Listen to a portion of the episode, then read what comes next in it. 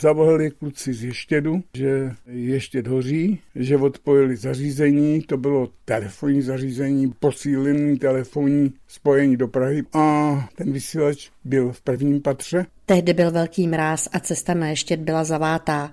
Lanovka naštěstí jezdila. Když jsme tam prostě vlezli, tak ono to hořelo jenom na té straně, nad Lanovkou se dá říct, směrem k Liberci. A to bylo snad proto, že šel zrovna vítr teda na tu stranu. Pomoc jim nabídli učitelé, kteří vedli na Ještědu lyžařské kurzy. Když byli z chaty evakuováni, přijeli pomáhat vojáci. Nosili ty panely, ale teď šlo o tu skříň, která obsahovala veškeré díly toho celého vysílače, až to už byl s větším výkonem vysílač tehdy sovětské výroby, tak jsme ho chtěli taky dostat ven, jenomže ta jeho velikost byla dosti kritická, tak jsme trošičku váhali v tom, jestli ho opravdu dostanou ven. Oni ty vojáci se snažili, ale dovnitř se nikomu nechtělo. Jo, k nám už dovnitř nikdo nešel, protože už prohoříval strop. Jsme říkali, jestli se to tam Šprajce, tak bychom museli skákat z okna jině.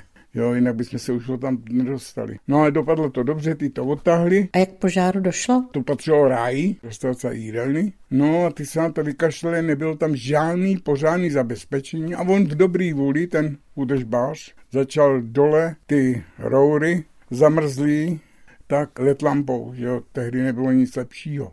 Žel bohu, stalo se to, že ten oheň vystoupal prudce nahoru a vlastně hořelo celá ta přední část i ta střecha, protože se otočil ten vítr, tak normálně to spálo a během krátké chvíle hořel prakticky celý ještě až dozadu.